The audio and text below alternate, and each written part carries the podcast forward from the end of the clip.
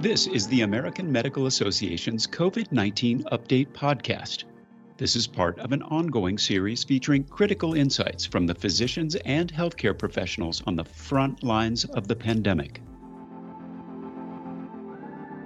Hello, this is the American Medical Association's COVID 19 update. Today we're talking to Dr. Diane George, Chief Medical Officer of Henry Ford Medical Group Primary Care in Sterling Heights, Michigan, about her health system's innovative approach to telehealth during the pandemic. I'm Todd Unger, AMA's Chief Experience Officer in Chicago. Uh, Dr. George, we've seen the use of telehealth rapidly increase, obviously, during the pandemic. I'd love to learn more about the growth uh, specifically that Henry Ford has seen uh, over this past year. Well, Todd, there's nothing like a crisis uh, to create change, and that's what happened with Henry Ford. So in 2019, we did a total of just over 10,000 video visits oh, throughout our whole medical group, um, which which encompasses all of Southeast Michigan. Um, and then the pandemic hit, and it really hit us hard mid March, as you probably um, know. So in March, we ramped up our video visits to 13,000, and then we peaked in May at 92,000. So uh, all those naysayers that didn't like the idea of doing a video visit and thought that maybe a video visit wasn't high quality medicine became believers overnight. Um, and we had a great boom uh, in terms of the numbers. In fact, they're staying high really at this point. That's why I'm curious. Like when you think about just kind of a uh, the percentage of visits, so to speak, uh, in telehealth, do you see that kind of leveling out, increasing? What's your kind of view of the future there? I truthfully don't think that it'll stay where it is with the pandemic, but it's never going to dip back to where it was. So because so many people tried telemedicine and realized that it was easier than they thought and they liked it more than they thought. Uh, but we're going to, I probably settle into something that's very reasonable where people can be seen virtually when it's appropriate and can be seen in person when it's appropriate. And maybe something like a, a 30 or 40% virtual and the rest in person, maybe 50 50 even someday uh, as the technologies improve. I know I personally really like the flexibility of having telehealth uh, appointments with my physicians.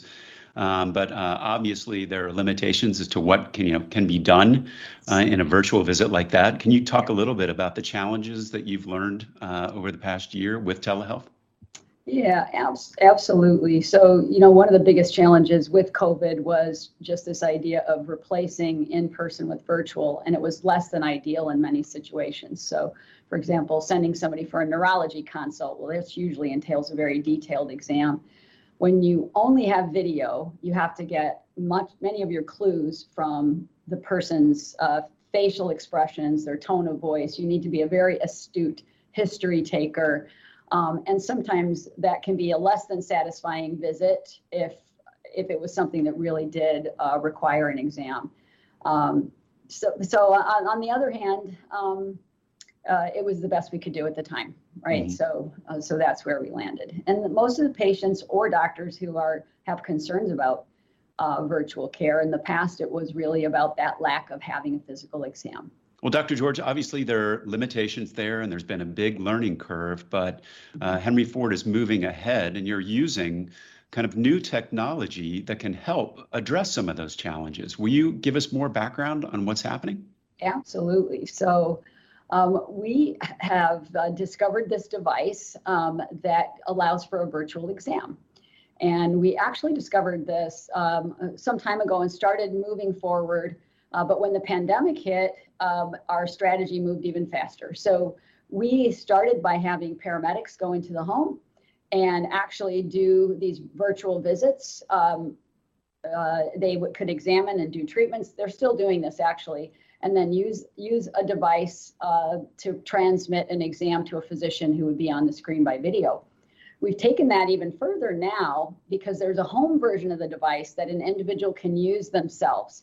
And uh, the device is very small, fits in the palm of your hand, has really very good navigation. It's very easy to use, has little um, elements that help to change that, you know, so you can change the exam. Um, and uh, so we're using that in the home now. People can purchase that. Um, they can then connect up with their physician, do the navigation on the screen with their smartphone, um, and be able to get very high quality exam um, using that device.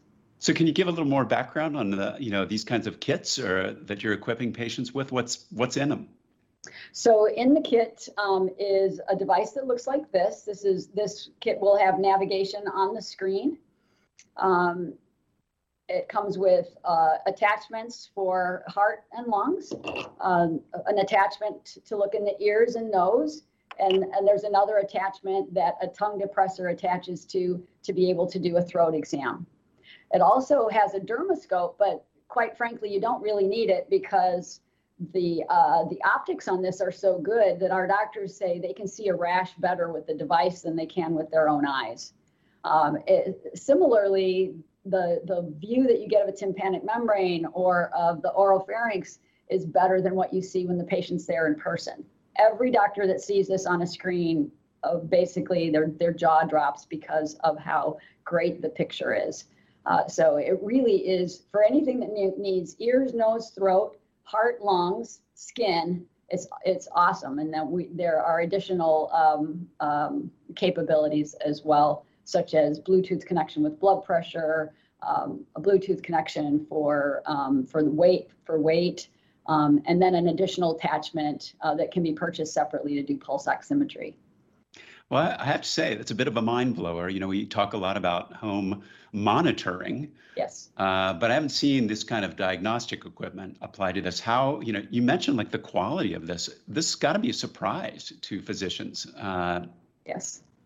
It, it is a surprise, and this gets uh, this gets patients and physicians past that hurdle of I can't do an exam or the doctor's not doing an exam. Well, the doctor is is because they can they can see all the things or almost all the things they would if, if a person was present um, in the office. Not everything. You can't palpate an abdomen. You know, there uh, you can't check reflexes. There are certain things you can't do, but uh, it, you can check out somebody who has congestive heart failure. You, you can take um, minor uh, ears, nose, and throat complaints, the kinds of things that people have all the time. Uh, so it is quite mind blowing, and, it, and it, um, it's when physicians use it and patients use it and realize how easy it is, um, then then then we have them hooked. Medicine doesn't stand still, and at the AMA, neither do we. AMA members are physicians like you who are shaping the future of medicine. Become a member today and join the movement. Visit ama-assn.org slash moving medicine.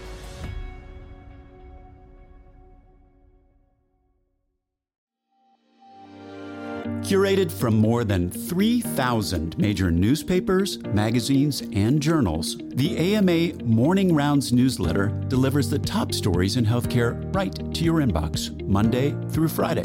Subscribe today and check out all the AMA's free newsletters at ama-assn.org slash myinbox. That's ama-assn.org slash myinbox. Well, before we before I ask about the patient experience part of this, when you when you think about physicians, uh, obviously this is a big systemic change to yes. accommodate something like this. How how are they responding? You know, beyond the quality part of this, is this something that is is a better part, uh, or you know, an enrichment to the day, or is it a challenge? How is it viewed? you know, our, our doctors, uh, well, I'll, let me back up and say we we started with our MyCare on demand physicians. So this is a group of physicians who do video visits on demand. We trained up that group so that any patient who has the device can do an on demand visit with anybody in that group.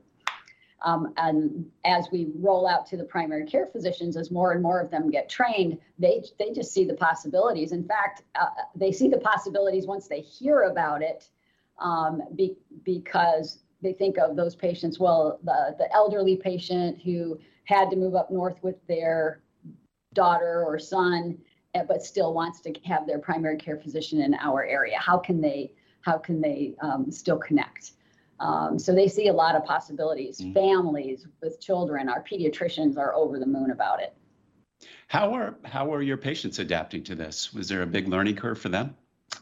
Uh, there really isn't. So what we found is that the as long as you have a smartphone and it could can can be iOS or or um, Android, uh, the navigation is very easy. So the most important thing is that people actually um, activate the device so that when they're ready to use it, it's ready to go. Because typically, if they if if you don't if they don't activate the device um, when they need it, they will go back to their old pattern. Oh, I'll just run to the urgent care or whatever. So we have a team of people that help help folks get started, uh, get their device activated and registered, et cetera.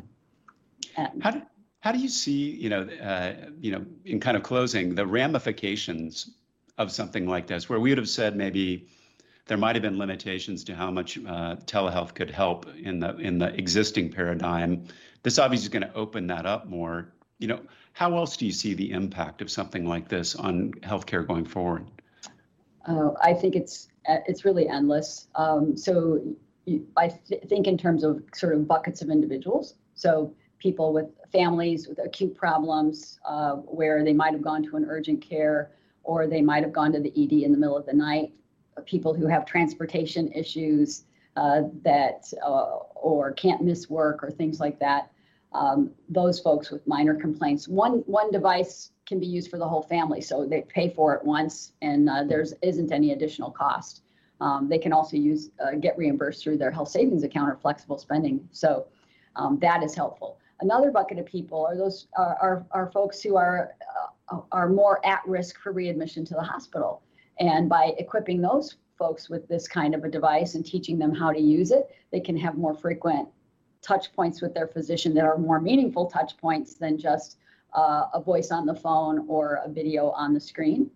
Uh, so it's helping with decreasing readmission. It's helping to keep people out of the emergency department. Um, and then another group of people would be people with more issues with social determinants of health. Um, and if, if, we can find ways to get these kinds of devices in the hands of, of people um, who have more trouble getting in or more trouble with with uh, uh, affording care or finances, I think that that's um, ideally very helpful as well. Well, so obviously, uh, uh, access to care is a big benefit here. When you you think about how far you've come in the last year, that's a lot of innovation for a year on your kind of innovation roadmap kind of going forward? What do you see as kind of the next steps? I see uh, more integration with our uh, electronic health record and more integration with devices. So where uh, most electronic health records are really, they, we call them that, but they're really electronic medical records. Um, I, I, think for people to own their own care more, the devices need to be more seamlessly uh, integrated with our health record the information needs to be more easily sortable and available to the physician and, and, uh, in a meaningful way as well as to the patient in a meaningful way. So I think that that's that's one of the er- the areas that will improve. So that's for the well folks. But additionally, I think you'll see this more of this, this integration of the home monitoring um, with the home visits um, that are done virtually. Well, it's pretty exciting. Uh, I really appreciate you uh, being here to give your perspective and a preview of what's going on at the Henry Ford Health System. Thank uh, thanks for uh, so much for joining us today, Dr. George. Uh, we'll be back with another segment shortly. In the meantime, for additional resources on COVID-19, visit ama-assn.org slash COVID-19. Thanks for joining us. Please take care. This content was originally published as part of the AMA's COVID 19 daily video updates. Find the latest at ama-assn.org slash COVID update. Subscribe to other great AMA podcasts available wherever you listen to yours, or visit ama-assn.org slash podcasts. Thank you for listening.